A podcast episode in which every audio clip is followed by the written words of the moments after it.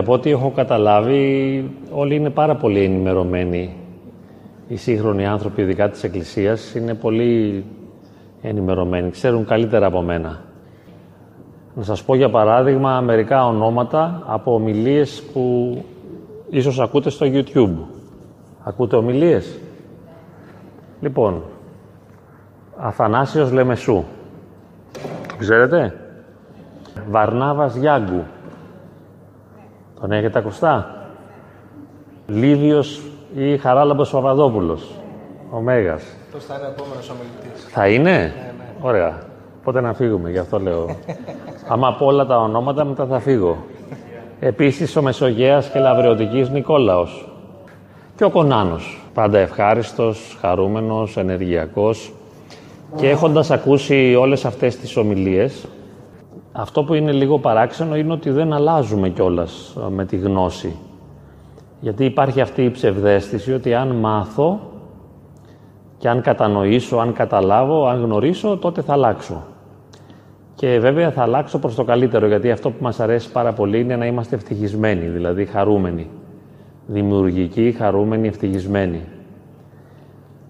Και είμαστε πρωταθλητές όσοι ακούμε τις ομιλίες αυτές, γιατί και εγώ ακούω συνέχεια ομιλίες, στο γεγονός ότι δεν αλλάζουμε. Δηλαδή είναι απορία άξιων. Πώς είναι δυνατόν να ξέρουμε τόσα πράγματα που ποτέ ο λαός, ας πούμε, ο χριστιανικός δεν τα ήξερε. Πήγαν οι πατέρες οι μεγάλοι κάποτε, ο Μάξιμος Ομολογητής, ο Ιωάννης ο Χρυσόστομος, ο Γρηγόριος, ας πούμε, μεγάλοι πατέρες, αλλά ο λαός ήταν αγράμματος, ακατήχητος και είχε πίστη. Σήμερα άκουσα στο Λεμεσού ότι πήγαινε, λέει, σε ένα σπίτι όταν ήταν μικρό παιδί και εκεί ήταν, μάλλον πρέπει να ήταν πεντηκοστιανοί, οι Ευαγγελικοί, οι άνθρωποι και μιλούσαν για το Χριστό συνέχεια, υπήρχε λέει πάρα πολύ αγάπη και λέγανε ας πούμε ο αδελφός τάδε, ο αδελφός τάδε, μεταξύ τους ε, ψέλνανε στο τραπέζι, λέγανε ύμνους και το παιδάκι τότε, που ήταν ο Αθανάσιος Λεμεσού μικρός, ενθουσιάστηκε, σου λέει εδώ πέρα υπάρχει Χριστός, υπάρχει αγάπη, είναι καταπληκτικά. Και πήγε και το είπε στη γιαγιά του. Γιαγιά λέει, Είχε μια ευλογημένη Αγία γιαγιά αυτός, γιαγιά το και το, πήγε σε αυτό το σπίτι και αυτοί είναι άνθρωποι καταπληκτικοί του Χριστού. Και η γιαγιά λέει, του είπε, παιδάκι μου του λέει, νιώθω κάτι άσχημο λέει στην καρδιά μου. Δεν ε, αναπαύομαι με αυτό που μου λες. Κάτι δεν πάει καλά με αυτούς. Και ήθελε να πει ο Θανάσιος Λεμεσού ότι αυτοί οι άνθρωποι, οι απλοϊκοί, αγράμματοι, είχαν μια καρδιακή σχέση με το Θεό και είχαν μια άλλου τύπου πληροφορία και άλλου τύπου σχέση. Είδες, δεν γνωρίζει, ας πούμε, για γιατί είναι αίρεση, αν αυτή είναι Ευαγγελική ή Πεντηκοστιανή ή μάρτυρες του Αχωβά ή τι πιστεύουν ή πώς το πιστεύουν. Αλλά ένιωσε, λέει, στην καρδιά της ότι κάτι δεν πήγαινε καλά, πήρε μια πληροφορία. Εντάξει, κάτι ανάλογο θυμάμαι και με τον πατέρα Γεώργιο τον Καψάνη που του είχα βάλει ένα ερώτημα για την προσωπική μου ζωή και μου λέει, δεν ξέρω παιδί μου λέει, αλλά θα προσευχηθώ το βράδυ και θα σου πω αύριο την απάντηση. Εγώ είχα και πολλή αγωνία ας πούμε, να μου δώσει τη φοβερή απάντηση, νομίζοντας ότι μια απάντηση θα αρκούσε για να αλλάξω τη δική μου ζωή. Και την άλλη μέρα του λέω: Γέροντα, τι έγινε τελικά; Λέει: Αχ, παιδί μου, λέει, δεν μπόρεσα να προσευχηθώ και δεν πήρα την πληροφορία. Ε, εμένα μου άρεσε αυτό τότε γιατί συνειδητοποίησα ότι αυτός είχε προσωπική σχέση με την πηγή. Ας πούμε, δηλαδή δεν θα σκεφτότανε για να μου πει τι νομίζει, τι πιστεύει, αλλά μπορούσε να αισθανθεί την πληροφορία από το Θεό και να έχει βεβαιότητα ότι το μήνυμα είναι πνευματικό. Τώρα, εμείς, πρώτος εγώ ας πούμε που γνωρίζω τον εαυτό μου σιγά σιγά με το πέρασμα των δεκαετιών, ε, μου κάνει εντύπωση που δεν αλλάζω και παραμένω ο ίδιος. Και μάλιστα σκεφτόμουν σήμερα, ακούγοντας μια ομιλία, τι προσέχω περισσότερο, τι είναι αυτό που με νοιάζει, ας πούμε, πού εστιάζω. Και συνήθως εστιάζω να δω, ας πούμε, είμαι καλός εγώ, είμαι εντάξει, μήπως κάτι που λέει αμαυρώνει την αυτοεικόνα μου. Μήπως μου χαλάει ας πούμε την εικόνα που έχω για τον εαυτό μου ή με αυτό που λέει είμαι εντάξει κι εγώ.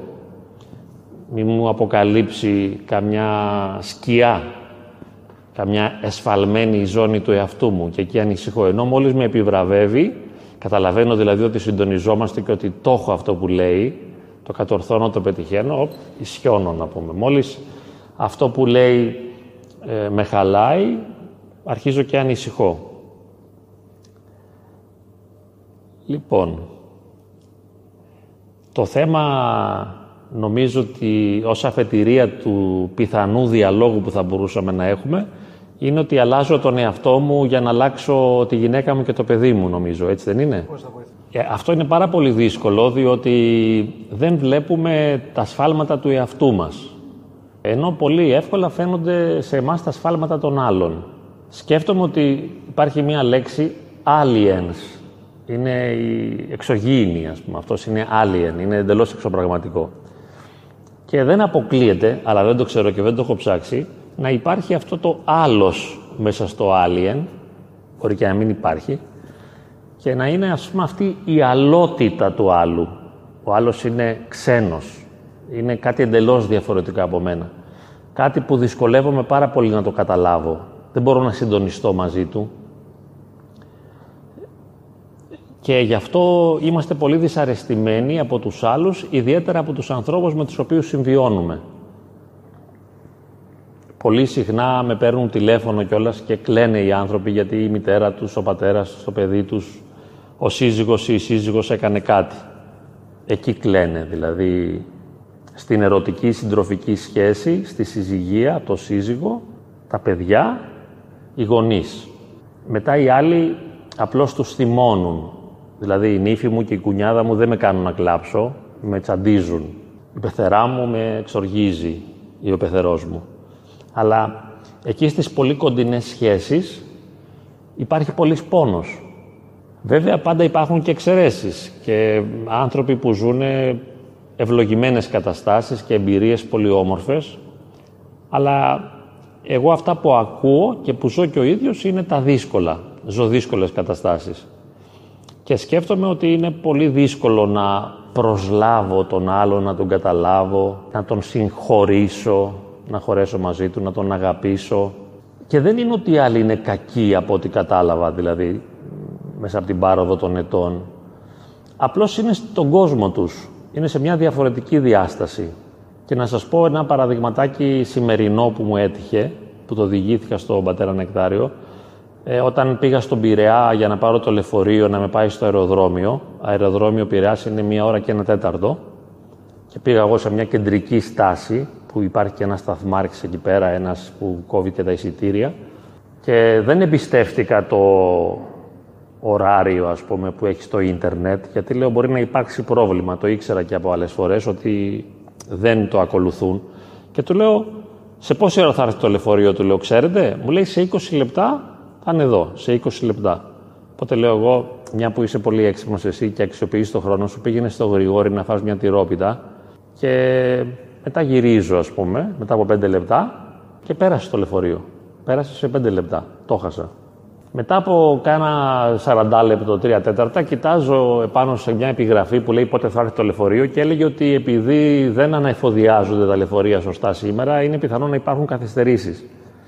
Τέλος πάντων, άρχισε να καθυστερεί, να καθυστερεί, εγώ να τρελαίνομαι, να ζαλίζομαι, γιατί έχω και αυτή την τάση με τα αυτοκίνητα γύρω μου.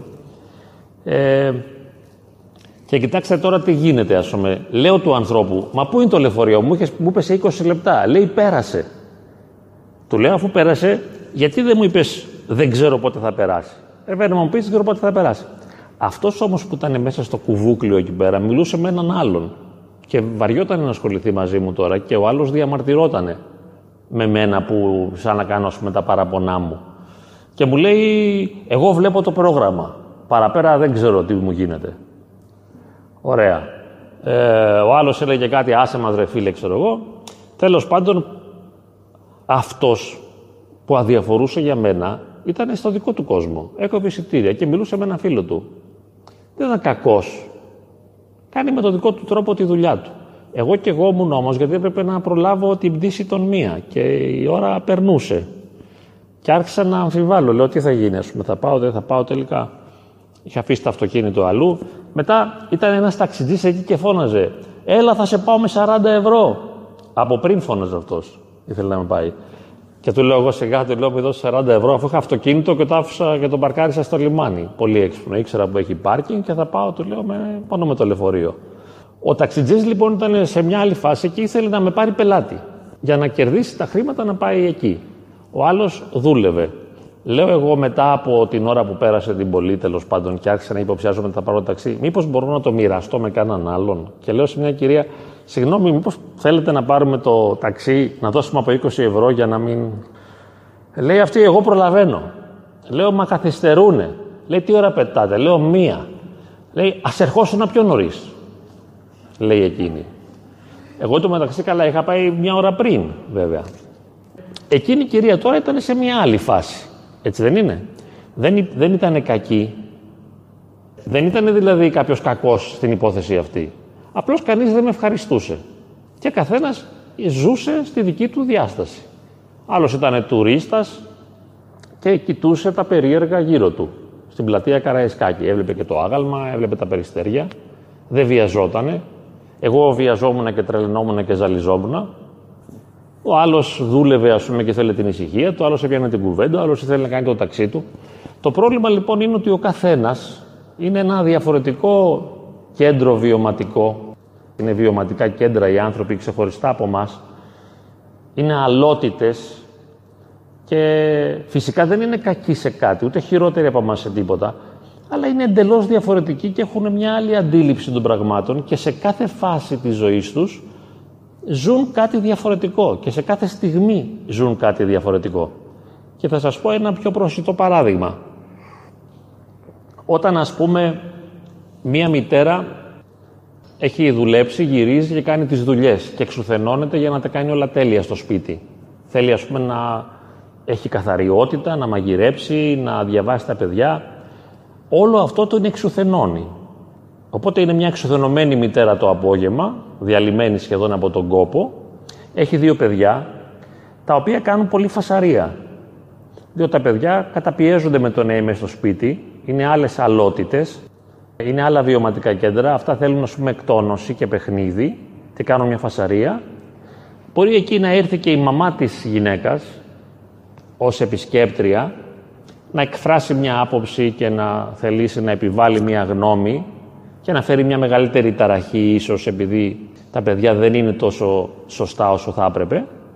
Και το ατύχημα είναι ότι μπορεί εκείνη την ώρα να έρθει και ο σύζυγος, ο οποίος είχε προσπαθήσει και αυτός να δουλέψει πολύ για να κερδίσει πολλά χρήματα που θέλει να προσφέρει στην οικογένειά του. Οπότε αυτός ο καημένος γυρίζοντας θέλει να ξεκουραστεί.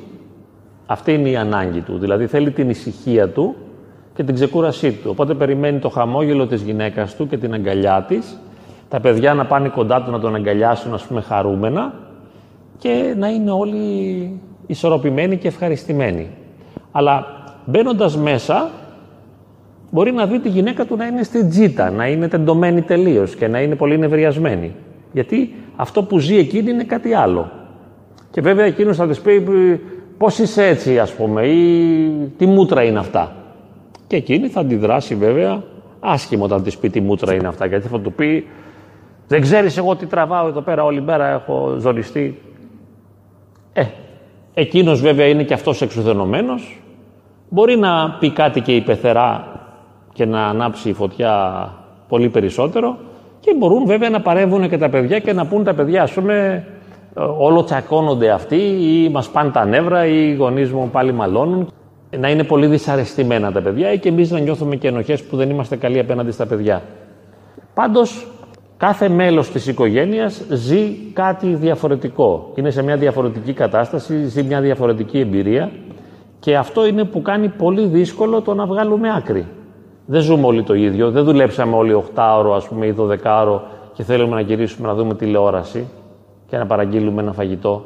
Δεν συμφωνούμε όλοι σε αυτό. Οι ανάγκες είναι διαφορετικές. Έτσι νομίζω ότι υπάρχει πολλή απογοήτευση και πολλή ματέωση μέσα στα σπίτια. Βέβαια, δεν μπορώ να πω εγώ τι θα μπορούσα να κάνω τώρα για να αλλάξω την κατάσταση. Αυτό είναι ένα δεύτερο στάδιο. Το πρώτο στάδιο είναι να γκρινιάξω. Δηλαδή γκρινιάζω και μαλώνω και θυμώνω γιατί τίποτα δεν είναι όπως θα ήθελα. Και τίποτα δεν είναι όπως θα ήθελαν ούτε οι άλλοι. Ούτε για τα παιδιά είναι όπως θα ήθελαν, ούτε για τη γυναίκα, ούτε για την πεθερά και κανέναν.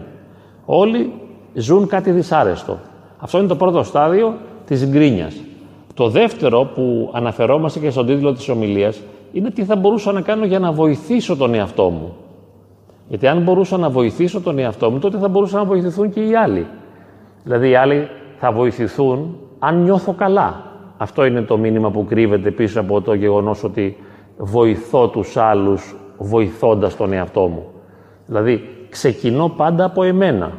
Δεν μπορώ να εστιάζω στις αρνητικές συμπεριφορές των άλλων οι οποίες είναι δεδομένες.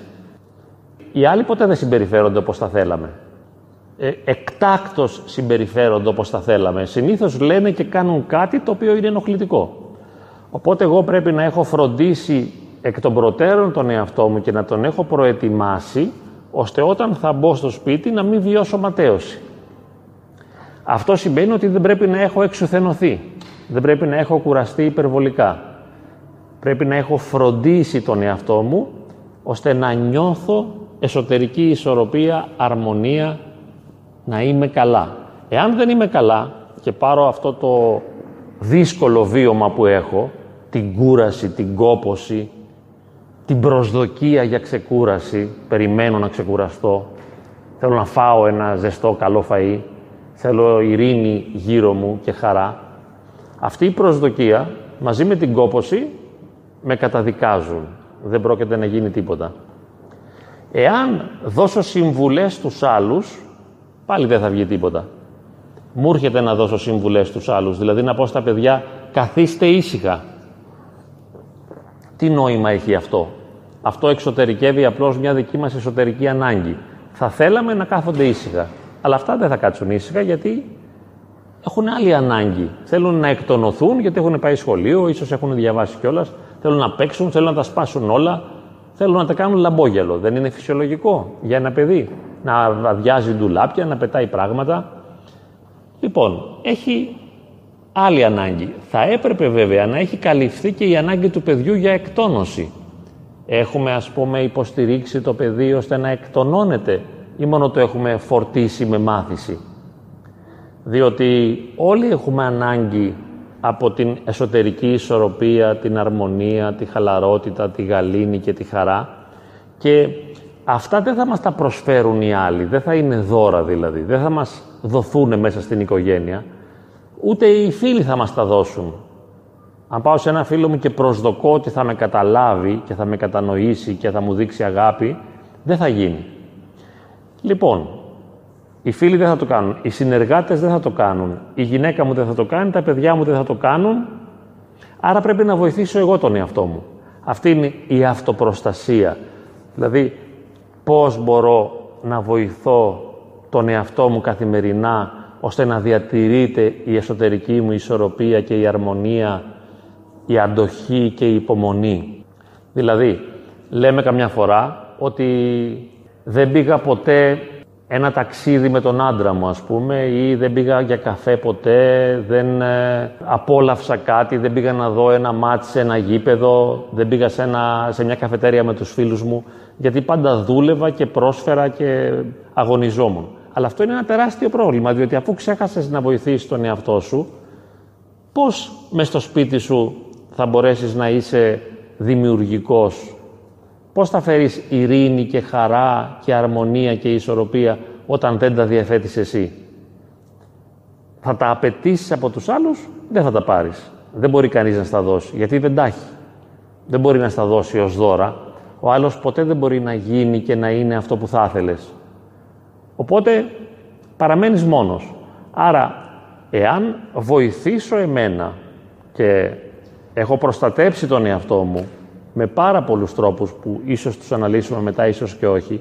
Εάν με βοηθήσω ώστε να νιώθει καλά, αυτό το καλά θα μπορέσει να κτηνοβολήσει μέσα στην οικογένεια, να δώσει ένα φως δηλαδή, ώστε να επηρεάσει θετικά το κεντρικότερο πρόσωπο που είναι η γυναίκα μου, όχι τα παιδιά. Συνήθως εστιάζουμε στα παιδιά, δηλαδή να νιώσουν καλά τα παιδιά, να περάσουν καλά τα παιδιά, να μην ενοχληθούν τα παιδιά. Αυτό είναι ένα τεράστιο λάθος που το κάνουμε όλοι, διότι πρώτα πρέπει να βοηθηθεί η σύζυγος ή ο σύζυγος από τη σύζυγο. Πρέπει να τον βοηθήσουμε να νιώσει καλά, να βρει την ισορροπία του, να χαρεί. Εφόσον έχω εγώ χαρά, τη μεταδίδω σε σένα, ώστε να νιώσεις κι εσύ τη χαρά, να έχεις εσωτερική ισορροπία και αρμονία, να νιώσεις όμορφα, να μην έρθω με μούτρα, με θυμό, με γκρίνια, με απέτηση, με παράπονο, να έρθω με γλυκύτητα, με πραότητα, με κατανόηση, με σεβασμό και με αγάπη. Εσύ αν τα προσλάβεις αυτά, θα βοηθηθείς, αν μπορείς να βοηθηθείς και δεν έχεις διαλυθεί εντελώς. Αν έχεις πληρείς τις στοιχειώδεις προϋποθέσεις, θα μπορέσεις να τα αξιοποιήσεις αυτά που θα σου δώσω και να λειτουργήσεις και εσύ όμορφα και μετά μαζί θα ανεχτούμε τα παιδιά και θα βοηθήσουμε τα παιδιά να λειτουργήσουν με έναν τρόπο δικό τους και να τον αντέξουμε. Δηλαδή, ανέχομαι τα παιδιά. Αυτό είναι αρκετό για εκείνα. Δηλαδή, δεν γκρινιάζω, δεν απαιτώ, δεν παραπονιέμαι. Τους επιτρέπω να είναι ελεύθερα ο εαυτός τους. Και βέβαια, ίσως και τα κατευθύνω σε ένα παιχνίδι και τους κάνω μία πρόταση για το πώς θα μπορούσαν να αξιοποιήσουν το χρόνο τους. Αλλά το πιο σημαντικό είναι να μπορώ να τα αποδέχομαι, να τα αντέχω, γιατί διαφορετικά είναι μια ενόχληση. Οπότε, ξεκινάω από τον εαυτό μου και είναι μια ολόκληρη ιστορία αυτό το πώς θα μπορούσε να γίνει. Δεν τελειώνει ποτέ. Δεν μπορώ ποτέ να μάθω πραγματικά με ποιους τρόπους και πόσο πολύ μπορώ να βοηθώ τον εαυτό μου κάθε στιγμή. Είναι μια τέχνη μεγάλη να μάθω να βοηθώ τον εαυτό μου ώστε να νιώθει καλά. Να μην είναι δηλαδή πρώτων θυρών της εκρήξεως.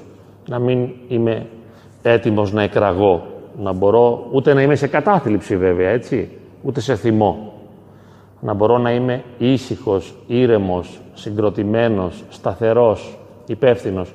Και αυτό να προβληθεί στη σύζυγο, ώστε να καλλιεργηθεί μια ποιότητα σχέσης με τη σύζυγο και αυτή η ποιότητα σχέσης του ζεύγους μετά θα αγκαλιάσει όλο το χώρο, θα επεκταθεί, θα πιάσει και τα παιδιά.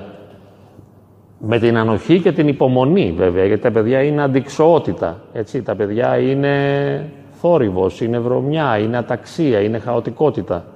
Οπότε θα χρειαστεί να αντέξω και να κατευθύνω. Δεν λέω ότι τους λέω παιδιά σπάστε τα όλα και δεν πειράζει, αλλά πρέπει να μπορώ να νιώθω καλά για να επικοινωνώ μαζί τους να έχω σταθερές μέσα μου, να έχω συγκρότηση. Οπότε, μια πολύ μεγάλη τέχνη, που όπως είπαμε ποτέ δεν μαθαίνεται ολοκληρωτικά να βοηθώ και να υποστηρίζω τον εαυτό μου ώστε να νιώθω καλά, μετά να βοηθώ τη γυναίκα μου να νιώσει και εκείνη καλά, να είναι και εκείνη ισορροπημένη, όχι να βρω ποια αδυναμία έχει για να την υπογραμμίσω, αλλά να είμαι θεραπευτικός και υποστηρικτικός μαζί της και μετά αυτό να αγκαλιάσει όλη την οικογένεια και να μπορεί να υπάρξει αρμονία και ισορροπία στο σπίτι, ώστε να είναι η ζωή μας ε, ανεκτή, να μην υπάρχουν υπερβολές συγκρούσεων, υπερβολές συγκρούσεων, γιατί συγκρούσεις πάντα θα υπάρχουν και καυγάδες, να μην υπάρχουν λοιπόν υπερβολές συγκρούσεων και να μην υπάρχει πολύ πόνος να μην υπάρχει μεγάλη οδύνη. Γιατί καμιά φορά ο σύζυγος ή η σύζυγος πονάει πολύ και δεν μπορεί και να το πει, δεν μπορεί να το εκφράσει, γιατί δεν αισθάνεται ότι αυτό θα την οδηγήσει πουθενά. Ή τα πω ή δεν τα πω, δεν αλλάζει τίποτα. Γι' αυτό και τα κρατάει μέσα του και δεν λέει σε κανένα. Ε, έχει πάψει να ζητάει. Ένας παλιός παντρεμένος, μια παλιά σύζυγος, πάβουν κάποια στιγμή να έχουν αιτήματα. Δηλαδή λειτουργούν ρομποτικά και μπορούμε να δούμε πολλούς από εμάς αλλά και στο δρόμο έτσι να κυκλοφορούν άνθρωποι άνω των 40 οι οποίοι είναι βεβαρημένοι. Θα σας πω ένα τελευταίο και μετά θα πείτε κι εσείς ε, ό,τι θέλετε. Τώρα που ερχόμουν με την ε, Ολυμπιακή και είχε πολύ όμορφες αεροσυνοδούς, τρεις μπόρεσα να δω εγώ, οι δύο ήταν πολύ νεαρές, δηλαδή ήταν εκεί γύρω στα 22 με 25, κάπως έτσι φαινόντουσαν. Οι άλλοι ήταν άνω των 30, 35. Όλες ήταν πολύ ωραίες και δίνανε χαρά ε, στους επιβάτες και ευτυχώς που το καταλαβαίνει η Ολυμπιακή και δεν το κάνει από κάποιες άλλες εταιρείες που βάζει όποιον να είναι να είναι αεροσυνοδός. Γιατί μας βοηθάν έτσι, με το χαμόγελο και με την ομορφιά να χαλαρώνουμε και να μην αγχωνόμαστε στο ταξίδι. Τι ήταν όμως το θέμα, ότι οι μεγαλύτεροι ήταν βεβαρημένοι. Εγώ, ας πούμε, δεν κοιτάζω γιατί είχα τα μάτια μου κλειστά γιατί ζαλίζομαι. Έτσι, δύο-τρει ματιές, αλλά τα πιάνω τώρα στον αέρα όλα. Με το που είδα πίσω τη μεγαλύτερη, λέω αυτή είναι παντρεμένη σίγουρα. δεν υπάρχει περίπτωση και έχει παιδιά. Φαινότανε αυτό, προκαλούσε ένα βάρος. Θα μου πεις και η νεότερη μπορεί να έχει χωρίσει, μπορεί να τραβάει ζόρια μεγάλα. Σίγουρα, αλλά αυτό το βάρος που φέρνει ο δύσκολος γάμος ε, δεν το φέρνουν συνήθως οι άλλες αντικσότητες της ζωής. Θα μου πείτε, όλα σχετικά είναι, εντάξει, όλα είναι σχετικά. Αλλά η συμβίωση με ένα δύσκολο σύντροφο και με δύσκολα παιδιά είναι μια πολύ βεβαρημένη κατάσταση, την οποία όταν δεν μπορούμε να τη διαχειριστούμε, γιατί δεν ξέρουμε πώς να βοηθήσουμε τον εαυτό μας και να βοηθήσουμε και τον άλλον, αλλά τους κρίνουμε όλους και κρίνουμε και τον εαυτό μας, τότε περνάμε άσχημα. Και η ζωή μας δεν έχει ποιότητα και αυτό γίνεται διαχρονικά. Δεν τελειώνει και ο γάμος. Είναι σαν τη ζωή. Εχθές είδα μία ταινία που λέγεται «Ρώμα» του 2018, ασπρόμαυρη, στο Netflix. Δεν σας συνιστώ να τη δείτε γιατί είναι πολύ βαριά. Δεν το περίμενα να είναι έτσι. Αλλά σε μία φάση είναι ένα παιδάκι και λέει, ξέρω εγώ, έπαιζε εκεί και λέει: Εγώ πέθανα. Και κάθεται έτσι, ούτε ακούω, ούτε καταλαβαίνω. Και μία υπηρέτρια του σπιτιού ξαπλώνει και αυτή πίσω από το παιδί και λέει, και δεν μίλαγε. Και λέει, ας πούμε, πέθανα κι εγώ. Και μετά λέει μια φράση που μου έκανε εντύπωση. Λέει, μου αρέσει πάρα πολύ να είμαι πεθαμένη. Και σκέφτηκα, ας πούμε, ότι δεν έκανε τίποτα. Δηλαδή, έμεινε σε μια κατάσταση, ξάπλωσε και έμεινε επιτέλους να μην κάνει κάτι. Αυτό είναι, μας λείπει στην καθημερινότητα. Αυτή λέει, μ' αρέσει να είμαι πεθαμένη. Δηλαδή, εγώ βέβαια το εξέλαβα ότι επιτέλους ζει μια ησυχαστική εμπειρία. Σταματάει αυτή η σούπερ δράση. Πού πας, ας πούμε, ησύχασε, χαλάρωσε. Ε, επίτρεψε στον εαυτό σου να ηρεμήσει, να χαλαρώσει. Θα μπορούσαμε και τώρα να κάνουμε άσκηση, ας πούμε, αλλά τέλος πάντων. Χαλάρωσης, δηλαδή να ηρεμήσω, να χαλαρώσω, να νιώσω όμορφα, να ακούσω τον εαυτό μου. Δηλαδή, μπορώ να κλείσω με τα μάτια μου και να πω μια πολύ απλοϊκή ερώτηση. Τι θέλεις, τι θέλεις, τι θα ήθελες τώρα; Ή μια άλλη ερώτηση, ας πούμε, είναι τι είναι αυτό που σε πιέζει περισσότερο, τι σε πνίγει; Είπατε, ή τι σου δίνει χαρά, τι είναι αυτό που σε πληγώνει; Μπορείτε να το κάνετε σπίτι σας έτσι ησυχάζω, χαλαρώνω και κάνω το ερώτημα και περιμένω την απάντηση. Έρχεται μια απάντηση από τον εαυτό μου. Αυτό φταίει για όλα. Αυτή, ας πούμε, η σκύλα με έχει καταστρέψει, μου φάγε τη ζωή. Είναι απλοϊκή αυτή η απάντηση, ας πούμε, αλλά μπορείς να ρωτήσεις και πάλι και πάλι και να πάρεις απαντήσεις και βέβαια μια άλλη σπουδαία ερώτηση στον εαυτό μας είναι τι θα μπορούσα να κάνω για σένα, για μένα δηλαδή. Πώς μπορώ να σε βοηθήσω. Είδατε κι εγώ είδα και την ταινία, μου αρέσουν και τα ωραία φαγητά. Άμα θέλετε μπορώ να σας πω ένα μυστικό και νηστίσιμο. Μία μέρα που ένιωθα υπαρξιακό κενό, δηλαδή πριν τέσσερις μέρες δεν ήταν μακριά, ένιωθα, ας πούμε, λέω, πώς θα βγει αυτό το βράδυ. Δεν ξέρω αν εσείς δεν έχετε τέτοια προβλήματα. Λόγω μια φορά λέω, Όχι, είναι έξι. Το βράδυ δεν βγαίνει εύκολα τώρα αυτό, δεν νιώθω καλά.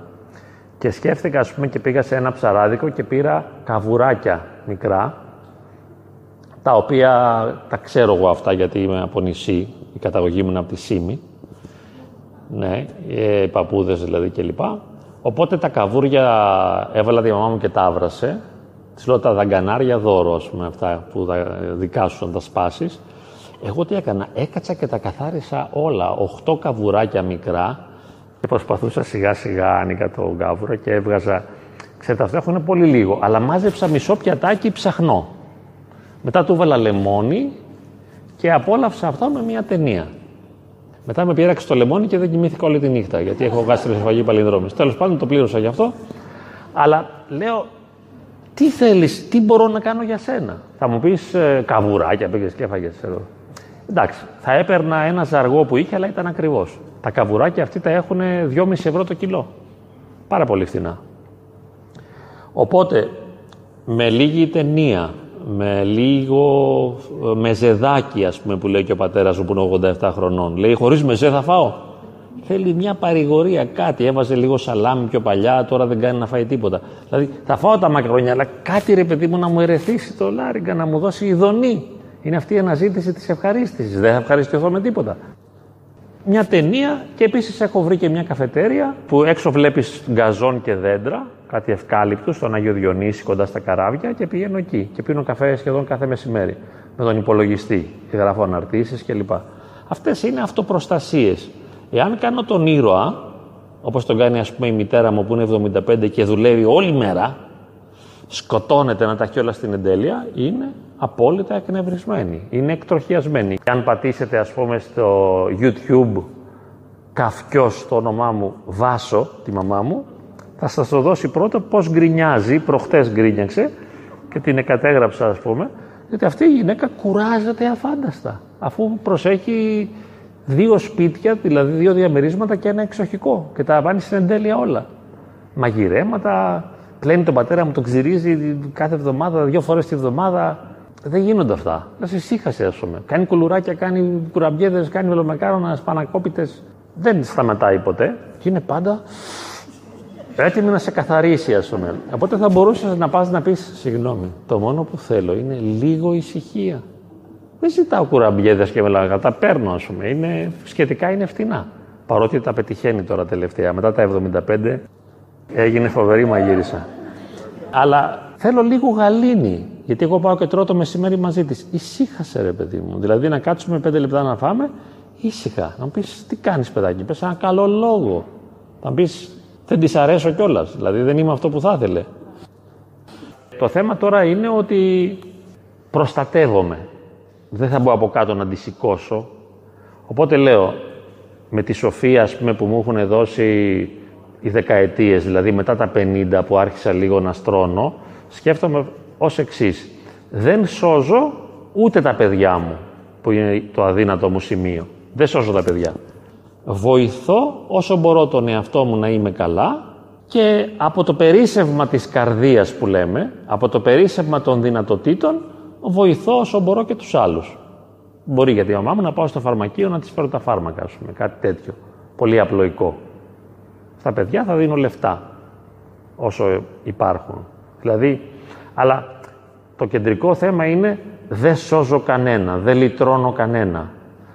Βοηθώ πάνω απ' όλα τον εαυτό μου για να μπορώ να προσφερθώ στους άλλους, αν προσφερθώ, αν συνευρίσκομαι, αν συνυπάρχω μαζί τους, να είμαι σε μια κατάσταση ισορροπίας.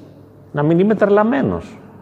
Έτσι, γιατί άμα τα έχω δώσει όλα, θα είμαι τρελαμένος, οι άλλοι δεν θα μου δώσουν φυσικά αυτά που τους δίνω, αυτό το ξέρουν ιδιαίτερα οι μητέρες, αλλά και όλοι το νιώθουμε πάνω κάτω, οι άλλοι δεν μας δίνουν αυτά που τους δίνουμε, δεν ανταποκρίνονται και δεν θα ανταποκριθούν ποτέ. Οπότε γιατί να παιδευόμαστε; Ούτε θα τους αλλάξουμε ποτέ. Ούτε θα τους κάνουμε αυτό που θα θέλαμε. Τα παιδιά μας ποτέ δεν θα τα κάνουμε έτσι όπως θα θέλαμε. Φυσικά τον άντρα μας αποκλείεται και το ξέρουμε αυτό για τον άντρα μας. Αλλά για τα παιδιά έχουμε μια κρυφή ελπίδα ότι θα αλλάξουν. Δεν θα αλλάξουν. Από πολύ μωρά έχουν δείξει τι περίπου είναι. Από μηνών φαίνονται. Αν έχουν άγχος, πολύ ανασφάλεια, γκρίνια, αν είναι καλόβολα, ήσυχα. Τι περιμένεις να γίνει στα 18, στα 20, στα 25 και τσακώνεσαι κάθε μέρα για τα ίδια πράγματα και αναφέρεσαι στα ίδια λάθη του παιδιού, στα ίδια λάθη του συζύγου, στα ίδια λάθη της γυναίκας σου, αφού αυτό είναι. Είναι γκρινιάρα, καταθλιπτική, ε, νευριάζει με το παραμικρό, θυμώνει, δεν σε σέβεται και βρίζει. Αυτό είναι, ας πούμε. Πρέπει να το δεχθείς, εάν είναι αυτό. Τι είναι ο άντρας σου; Ένας αδιάφορος. Ένα ξένο παραμύθι μες στο σπίτι. Που δεν νοιάζεται για τίποτα. Παραδείγματα λέω τώρα, δεν αφορούν εσάς αυτά. Εσείς ζείτε άλλη αρμονία. Αλλά λέμε τώρα, ένα ξένο παραμύθι που δεν νοιάζεται για κανένα. Αφού είναι αυτό, τι θέλεις να τον κάνεις; Ένα παραμύθι του σπιτιού; Είναι ο άνθρωπος είναι αλλού. Δεν μπορεί, θέλει να λείπει. Δεν μπορεί να τα παίξει. Δεν νοιάζει λέει, για τα παιδιά, δεν τα διαβάζει. Αφού δεν μπορεί να τα διαβάζει. Τρελαίνεται. Θες να τρελαθεί το όλοι μαζί; Λείπεις, λέει όλη μέρα. Ευτυχώς, άμα ήταν μαζί, θα γινόταν σκοτωμός. Το ευτύχημα είναι που λείπει. Για φαντάσου να είμαστε όλοι μαζί, όπως καμιά φορά, άμα γίνει στο Κυριακάτικο τραπέζι και φάμε όλοι μαζί, εκεί δεν γίνεται καυγάς. Άμα είναι όλοι μαζί, λέμε τώρα, έτσι. Φαντάσου να είναι και καμιά πεθερά και τίποτα. Μόνο αν είναι και ξένος εντελώς, ισιώνει το πράγμα. Έτσι, άμα είναι κάποιος μακρινός συγγενής, φαντάσου να έρθει ένας από την Αμερική θείος που έχεις να το δεις για την Αυστραλία, έτσι εκεί πέρα, βγάζεις τα καλά σερβίτσια, χαμογελάς και λες πως δεν πειράζει. Θα τα πούμε μετά. Να ευχαριστούμε καταρχά για όσα μας είπε, γιατί αυτά βγαίνουν μέσα από την εμπειρία του και τη σοφία του όντω. Όπως γράφει ο ίδιος, η ζωή μου όλη είναι μια περιπέτεια αναζήτησης. Είναι ακόμα μέχρι τώρα. Αναγκαστικά. Τι είναι αλήθεια έψαχνα στην αρχή. Δεν ήξερα, ας πούμε, ότι μπορώ να βρω την ισορροπία μου ή το Θεό ή κάτι άλλο. Έλεγα, ας πούμε, ήθελα να βρω την αλήθεια. Πού να την βρεις την αλήθεια; Σκάλιζα, σκάλιζα, σκάλιζα μέχρι να βρω την ισορροπία μου. Μέχρι που περίπου μετά τα 50 σταμάτησα να ψάχνω να τη βρω και ησύχασα αρκετά. Καταλάβατε, δηλαδή; Με όλα. Είμαι απόλυτα συγκαταβατικός με τον εαυτό μου. Δηλαδή, δεν μπορώ να με αγκαλιάσω πλήρως. Δεν είμαι απόλυτα συμφιλειωμένος με μένα. Πάλι παραπονιέμαι και γκρινιάζω και διαμαρτύρομαι με αυτό που είμαι. Και πάλι με ενοχλεί αυτό που είναι οι άλλοι. Αλλά πολύ λιγότερο. Δηλαδή, έχω κάπως ησυχάσει. Λέω, αυτά είναι τα χάλια σου; Ναι. Δηλαδή, ολόκληρος άντρας, γέρασε και μυαλό δεν έβαλες. Έχω δηλαδή μερικά προβλήματα και προσωπικότητας, σε παιδί, μερικές δυσκολίες. Για παράδειγμα, ας πούμε, δεν ανέχομαι και δεν αντέχω να με θίξεις, να με πειράξεις, να με πληγώσεις, να με ταπεινώσεις, να με. Δεν το δέχομαι αυτό, ας πούμε. Να είσαι υβριστικός προς εμένα, να με ταπεινώνεις δηλαδή. Άσχετο τώρα που ο στόχος είναι η αγία ταπείνωση. Ο στόχος είναι η ταπείνωση. Άλλο αυτό. Αλλά άμα εμένα με συντρίβεις, δηλαδή τα παιδιά μου, η σύζυγος και οι γονείς, που το κάνουν αυτό, τα παιδιά λιγότερο αλλά συμβάλλουν και αυτά, η μαμά μου ας πούμε είναι ο δαστρωτήρας. Με έχει εκπαιδεύσει. Η σύζυγος κανόνι. Τα σπάει όλα που λέμε. Έχω μάθει να διαφορώ, δεν μασάω. Όχι που παίρνουν μερικοί και κλαίνε, ας πούμε, επειδή η μαμά τους τους είπε κάτι στα 40, στα 50 ή είπε κάτι ο άντρας τους. Και τους λέω, και τι έγινε που είπε; Είπε κάτι μάνα και τι έγινε; Λέω, ας πούμε, πώς τη λένε τη μάνα σου, Κούλα, ας πούμε. Λέω, είπε η κυρακούλα κάτι, ποιος νοιάστηκε; Τι μας νοιάζει τι είπε η κυρακούλα; Λέει, μα έγινε η μάνα μου. Ε, και τι έγινε δηλαδή; σα ίσα, ακριβώς επειδή είναι η μάνα σου δεν πρέπει να νοιάζεσαι. Τόσο χρονών πήγες, δεν έμαθες να γράφεις τη μαμά σου τα παλιά στα παπούτσια; Αυτό είναι πολύ θεμελιώδες. Εάν θέλεις τώρα να την διακονήσεις τη μαμά σου εκ του περισσεύματος των δυνατοτήτων σου, γιατί μερικοί άνθρωποι, ας πούμε, έχουν πολλές δυνατότητες και μπορούν να διακονούν τους γονείς τους, να τους βοηθάνε δηλαδή όταν μεγαλώσουν. Διακόνησέ τους. Αλλά ξέρεις πως τώρα διακονείς τη μαμά σου. Δεν σχετίζεσαι αυθεντικά μαζί της. Δεν εξωτερικεύεις τον αληθινό σου εαυτό, ούτε προσλαμβάνεις τα μηνύματά της αμάσιτα, ότι λέει η μάνα σου να το καταπιείς. Τα περνάς από χίλια φίλτρα, είσαι θωρακισμένος. Α τη μάνα σου να λέει. Βρίζει αυτή, εσύ μπορεί να της μαγειρεύεις το φαΐ ή να της φουγκαρίσει, άμα θες. Αυτή θα παραπονιέται, θα γκρινιάζει, θα βρίζει. Άστη, μην ασχολείσαι μαζί της. Το ίδιο και ο μπαμπάς σου. Μήπως σε κατάλαβε ποτέ, λέμε τώρα ένα μέσο μπαμπά, να σε υποστηρίξει για αυτό που είσαι, να αγκαλιάσει την αδυναμία σου, να σου πει δεν πειράζει παιδί μου για το λάθος που έκανες. Μη στεναχωριέσαι, όλα θα πάνε καλά, ε, είμαστε μαζί σου, σου αγαπάμε. Δεν πειράζει και αν είναι λάθος. Σου είπαν έτσι, δεν ξέρω, εμένα δεν μου είπανε. Αλλά αφού δεν μου είπανε, δεν περιμένω και να μου το πούνε. Το ίδιο βέβαια και τα παιδιά. Δεν περιμένουν τα παιδιά να μου πούνε «Αγαπητέ πατέρα, σε καταλαβαίνουμε ειλικρινά. Είμαστε έτοιμοι να συγκαταβούμε στα λάθη και τις αδυναμίες σου. Σεβόμαστε τις ιδιαιτερότητες και τις δυστροπίες του χαρακτήρα σου». Καμία σχέση. Τα παιδιά, ας πούμε, όταν, όταν είναι μικρά τα θέλουν όλα, δηλαδή να τους μαγειρεύεις, να τα ντέρεις, να τα πλύνεις, να τα, να τα ανέχεσαι όλα αυτά, να τα παίζεις, να πηγαίνεις, να τα φέρνεις και όταν μεγαλώσουν θέλουν λεφτά. Δεν τους ενδιαφέρει κάτι άλλο. Σου λέει, ας πούμε, θέλω τόσα. Και μάλιστα εγώ τώρα έχω τον τραπεζικό λογαριασμό, κάνω e-banking. Οπότε δεν υπάρχει καν προσωπική σχέση. Δηλαδή δεν σε βλέπει να τα δίνεις, να μην νιώθει και άσχημα. Κατάλαβες, κάνεις transfer.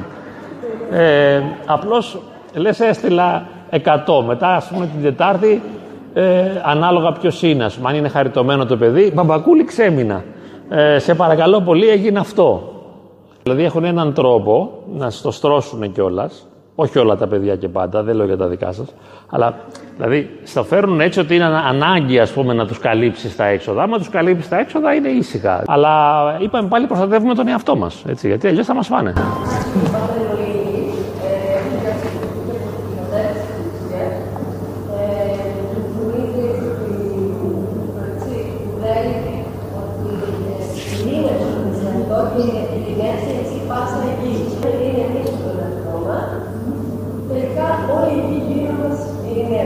Αυτή η ρίση τώρα, δεν ξέρω, είναι του Σεραφείμ του Σάρβ, τώρα πιάνω είναι ένας πολύ μεγάλος το έχει πει αυτό. Δεν μπορεί κανείς, ας πούμε, να το αναιρέσει, δηλαδή είναι μια σπουδαιότατη φράση, έτσι. Αλλά πάντα μπορείς να βάλεις και μια κουτσουλιά, ξέρω εγώ, δίπλα. Εγώ θα έλεγα λοιπόν τώρα, ε, ειρήνευσε εσύ μέσα σου και όλοι οι άλλοι θα συνεχίσουν τον πόλεμό τους γύρω σου, αλλά δεν θα πειράζεσαι τόσο. Δεν θα ειρηνεύσουν μαζί σου.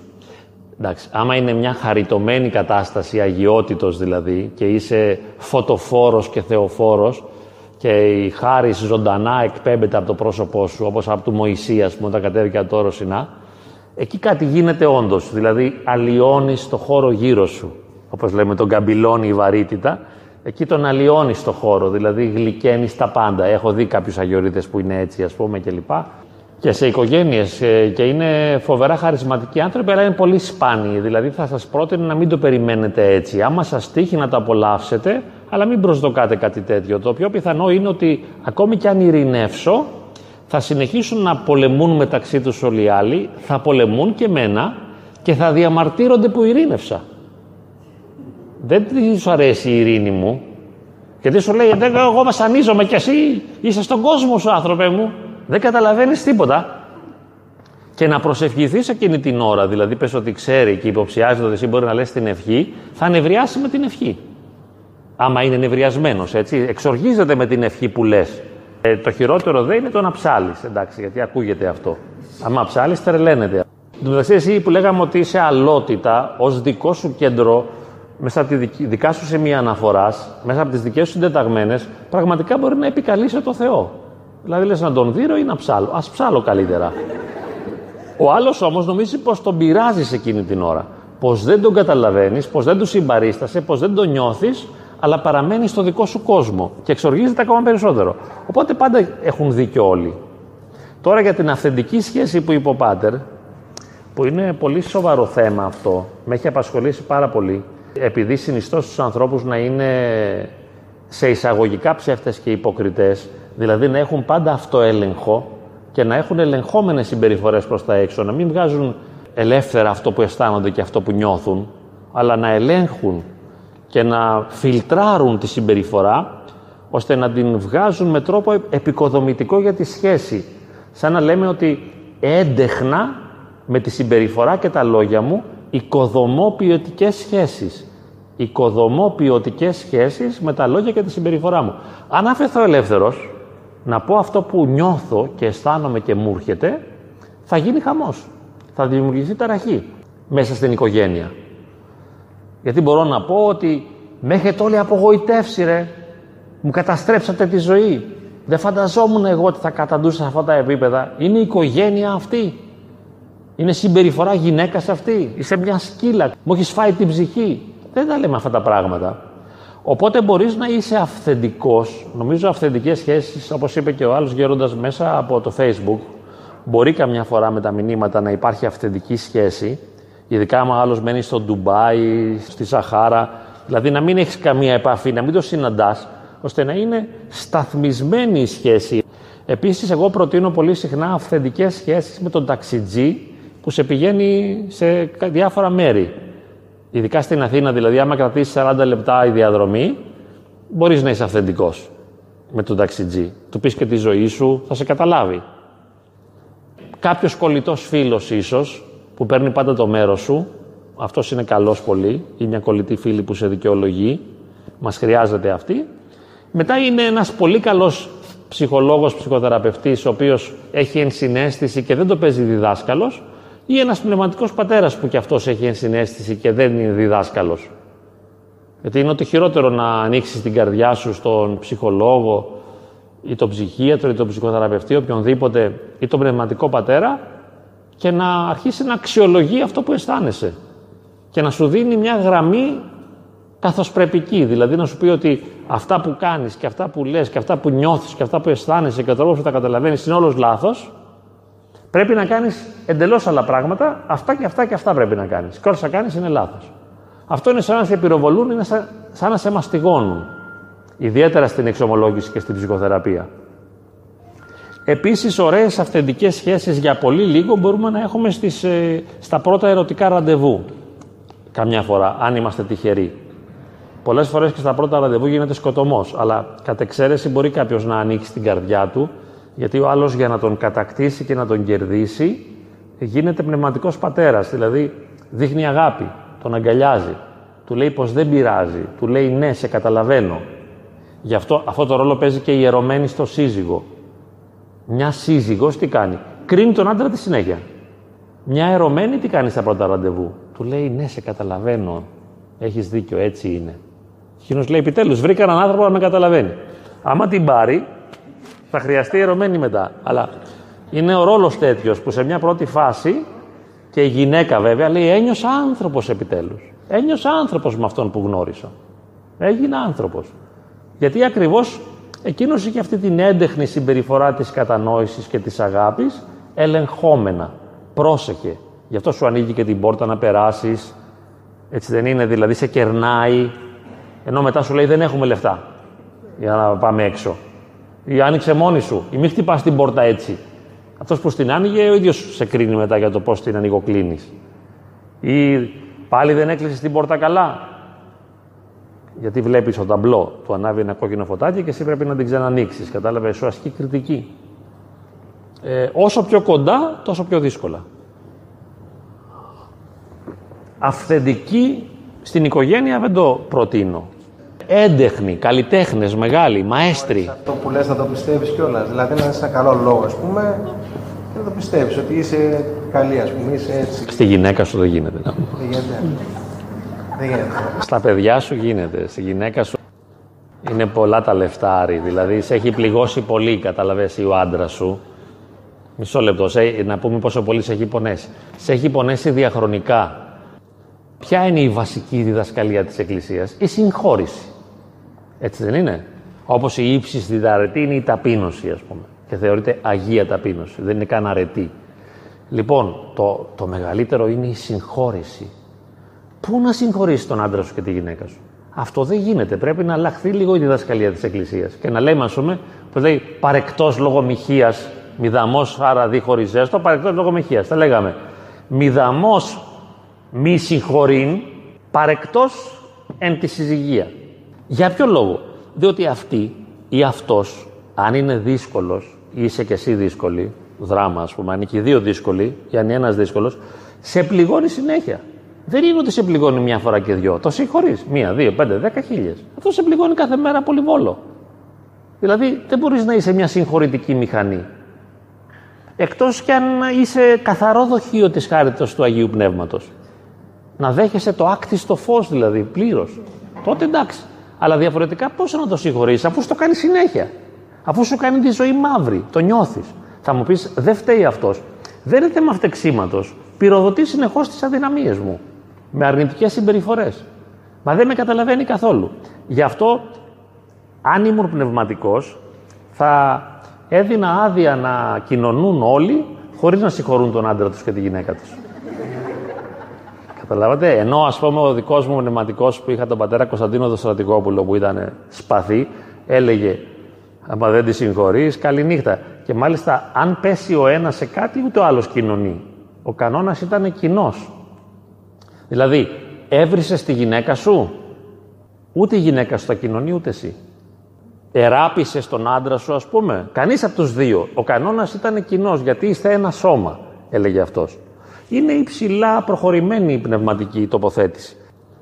Εγώ είμαι ένας πολύ ταλέπορος ρεαλιστής και σκέφτομαι τη δυσκολία του κατορθώματος, του άθλου και λέω δεν γίνεται αυτό. Αυτός δεν συγχωρείται παιδάκι μου.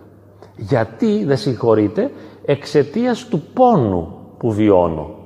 Αν δεν βίωνα τόση υπερβολή πόνου, θα το συγχωρούσα. Πάω να μεταλάβω, έτσι. Νομίζω πως είμαι οκ. Εκεί που νομίζω λοιπόν ότι είναι όλα καλά, μπορεί να έχω διαβάσει και την ακολουθία της Θείας Μεταλήψεως, λέω εντάξει είσαι τώρα. Και μου μπαίνει ο λογισμός, τη συγχωρείς. Όχι, μου μπαίνει αλλιώς. Την αγαπάς, δηλαδή έχεις την αγάπη τη χριστιανική. Και μου πέφτουν τα φτερά και πάω στην πίσω σειρά. Πάω να το σκεφτώ. Καταλάβατε, εκεί είναι τα πράγματα μπερδεμένα. Γιατί λες, έχω αγάπη, δηλαδή είναι ζεστή η καρδιά μου απέναντί της. Έχω αποδοχή, έχω σεβασμό η κλίση του χριστιανού είναι ακριβώς αυτή. Αυτό είναι το μυστικό που καλείσαι να κάνεις, να αγαπήσεις τη γυναίκα σου, να αγαπήσεις τον άντρα σου. Αυτό είναι πολύ υψηλός άθλος. Και λέμε, κύριε, δεν κατεβάζεις λίγο τα μέτρα; Όχι, δεν τα κατεβάζει. Να πούμε την αλήθεια. Η Εκκλησία δεν κατεβάζει τα μέτρα και καλώς τα κάνει. Εγώ, ως απλοϊκός άνθρωπος μιλώντας, λέω αυτό δεν είναι άθλος. Αυτό είναι χειρότερο κάποιο Ηρακλή. Καλύτερα να καθαρίσω τους κόπρους του Αυγία.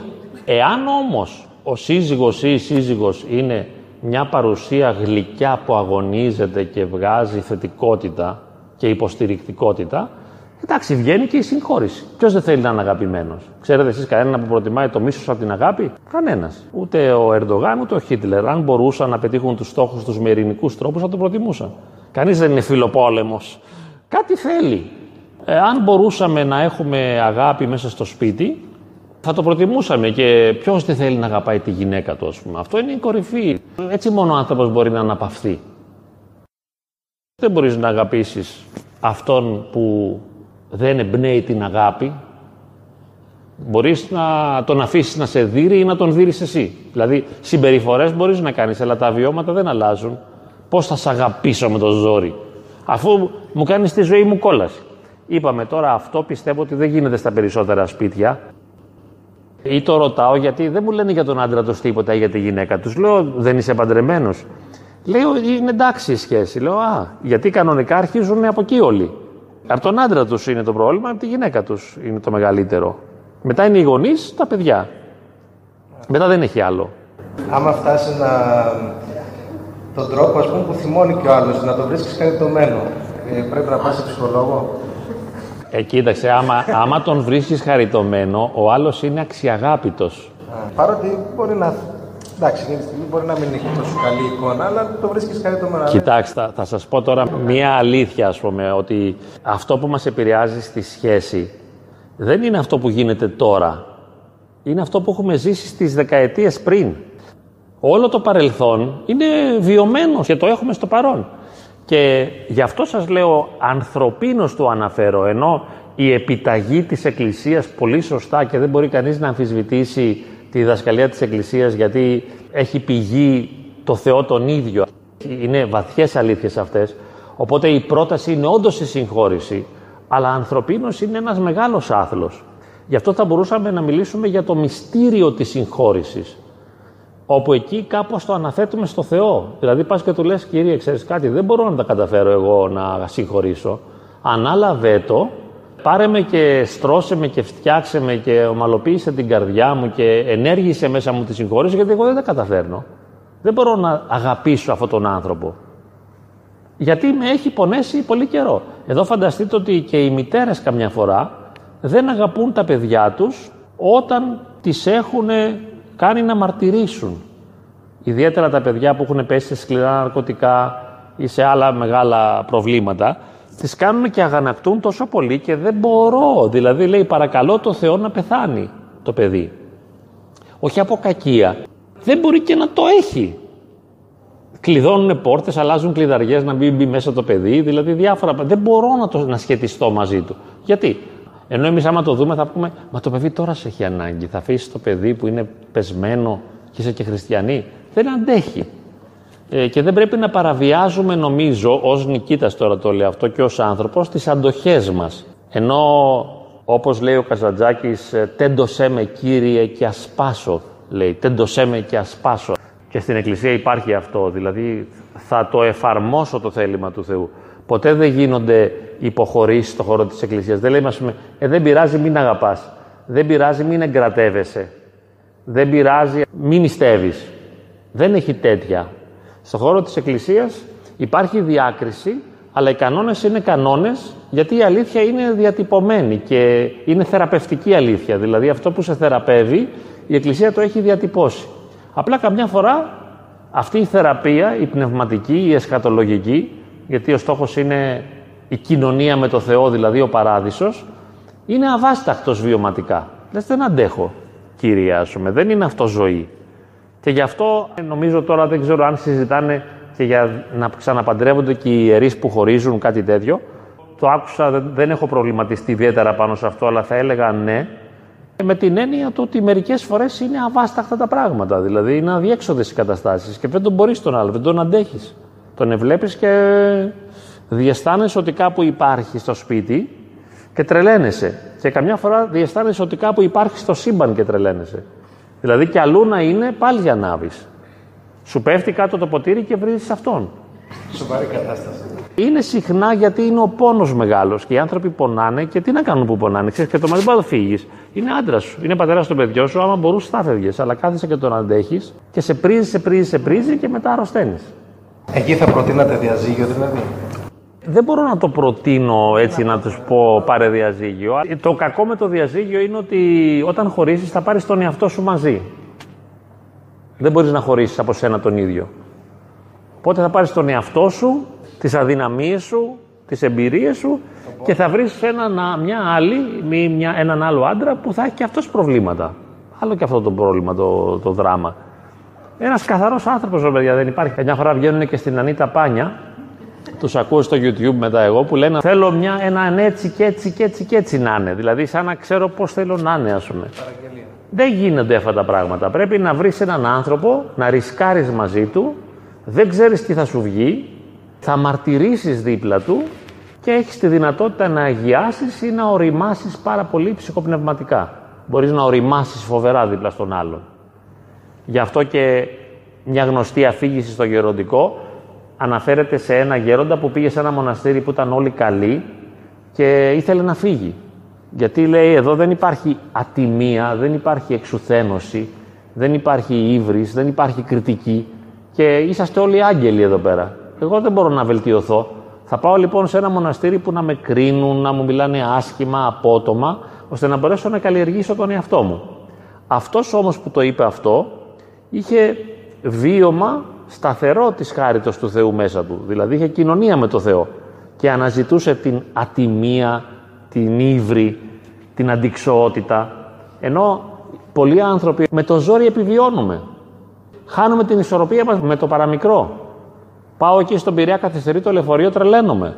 Χάνω τις συντεταγμένες μου. Δεν μου είναι απλό. Δηλαδή, αναζητώ μια τάξη που δεν μπορώ να τη βρω. Πάω για καφέ και έτσι έρθει μια μεγάλη παρέα. Στραβώνω, μιλάνε δυνατά, πρέπει να φύγω. Αν καπνίζουν πρέπει να φύγω. Αν η μουσική είναι δυνατά πρέπει να φύγω. Αν φυσάει ο αέρας πρέπει να φύγω. Δηλαδή δεν είμαι εύκολος άνθρωπος. Ενώ οι εύκολοι άνθρωποι που βολεύονται παντού περνάνε καλά. Εντάξει. Και λένε δεν πειράζει. Έλα ρε κοριτσάκι μου, έλα ρε μωρό μου, έλα ρε αγάπη μου, μη στεναχωριέσαι. Ενώ εμένα ας πούμε, αν με πει μαλάκα, και μιλάμε για πολύ επίοικη φράση στις συζυγικές σχέσεις, δεν το ξεχνάω ποτέ. Το καταγράφω μέσα στα κύτταρά μου και το θυμάμαι πάντα. Με είπες σε μένα έτσι, την τάδε ημερομηνία, πριν 19 χρόνια το καλοκαίρι εκείνο είχες πει αυτό; Και τώρα μου λες ότι με αγαπάς; Φύγε. Stop. Γιατί; Διότι αφού είμαι κι εγώ μια βιωματική αισθαντική οντότητα, ο ψυχικός άνθρωπος, γεμάτος αδυναμίες και πάθη, δεν μπορώ να τις ξεπεράσω, απλά μπορώ να ξέρω ποιες έχω. Και λέω, έχω αυτό το πρόβλημα. Είναι σοβαρό πρόβλημα. Αγόρι μου είσαι άρρωστος. Άμα θυμάσαι τι σου είπαν πριν από 19 χρόνια και δεν το ξεπερνάς, ξεκόλλα να πούμε. Τίποτα αυτός. Ε, τι να τον κάνω, αφού δεν ξεκολλάει, είσαι απέσιος. Δεν με κατηγορώ πια. Είσαι τέτοιος. Πρέπει να προστατεύεσαι. Θα φροντίσει να είσαι μόνος σου. Να ησυχάζεις, να ξεκουράζεσαι, να πηγαίνεις στη φύση, στη θάλασσα. Να, δεν με πειράζει η θάλασσα. Δεν με πειράζει άμα δεν κουνιέται, γιατί άμα έχει εκεί μαζαλίζομαι. ε, δεν με πειράζουν τα δέντρα, ας πούμε. Μ' αρέσει η φύση. Μ' αρέσει η ερημία. Θέλω να είμαι στη φύση. Βέβαια, όταν ήμουν μικρός, νόμιζα ότι θα γίνω ασκητής και δοκίμασα αρκετές φορές να κάνω τον ασκητή, αλλά κράτησε από ένα δεκάλεπτο μέχρι δύο ώρες. Σε σπηλιές και σε τέτοια. Ναι, δεν μπορούσα. Γιατί έλεγα επιτέλους, ησυχία, τι ωραία. Κανείς δεν υπάρχει εδώ. Μετά από λίγο, δηλαδή άρχισα να πνίγομαι. Άρχισα να επιστρέφω στον κόσμο. Αυτό το μπάχαλο είναι η ανθρωπινότητα ή πιο επιστημονικά ανθρωπακύλα. Τι είναι ο άνθρωπος; Ταλέπορος. Δεν είναι κάτι σπουδαίο. Μπορεί όμως να παίξει το ρόλο του σπουδαίου. Πώς βλέπεις κάτι γυναίκες και τώρα στο ξενοδοχείο βγαίνει μια θεά, ξέρεις, από αυτές που περιποιούνται κάνα οχτάωρο τον εαυτό τους με τα σούπερ κομμωτήρια και αγμένια γυμναστήρια ιστορίες. Την είδα μόνο από πίσω και φεύγει. Λες πω από, ξέρω εγώ. Αλλά δεν είναι πραγματικότητες. Είναι εικόνες, είναι ψευδεστήσεις, είναι κάτι που άμα θέλεις πάρτι. Εγώ το ξέρω τώρα γιατί λέω πω από μωρό μου, ξέρω εγώ, τι είσαι εσύ, θεά. Και λέω μέσα μου μια άλλη φωνή, Μήπως θα την ήθελες; Η απάντηση είναι σαφής. Όχι. Τρελός είμαι. Είναι σαν να μου λένε, θες να ξαναπάς στο σχολείο; Όχι, φυσικά. Στον υπηαγωγείο είναι καλά, παίζουν και παιχνίδια. Να μου λείπει. Μήπως θέλει να πας στο Λύκειο, Μήπως θέλει να πας στο Πανεπιστήμιο; Τίποτα δεν θέλω. Όσο και αν ξέρουμε μερικοί, κάποιοι που λέμε τώρα που είναι φοβεροί ομιλητές, ακούς και λες ο Κονάνος.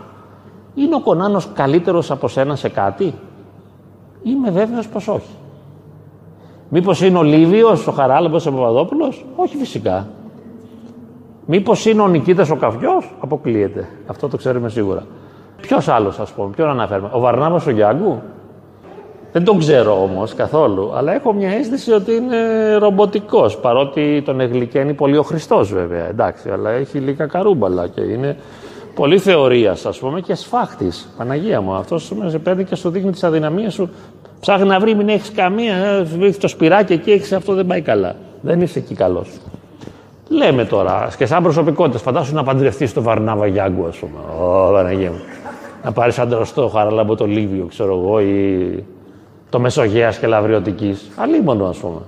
Και τους Αγίους βέβαια να πάρεις. Να πάρεις τον Εφρέμ της Αριζόνας. Άγιος, τελείως. Ε. Δεν θα συνονοηθείς μαζί του. Άντε να του λες για τους λογαριασμούς, ότι πρέπει να μαζέψετε λεφτά, να κτίσετε και να, για τα παιδιά. Να... Θα λέει δεν πειράζει, έχει ο Θεός. Γέροντα, έλα εδώ να, να φτιάξεις τη βρύση. Γιατί η γυναίκα σε θέλει να κάνεις και δουλειέ. Να αλλάξεις μια μπρίζα, να αλλάξεις μια λάμπα. Ε, πού να αλλάξεις λάμπα; Άμα είσαι Άγιος δεν γίνεται, καταλαβαίνεις, είσαι λίγο...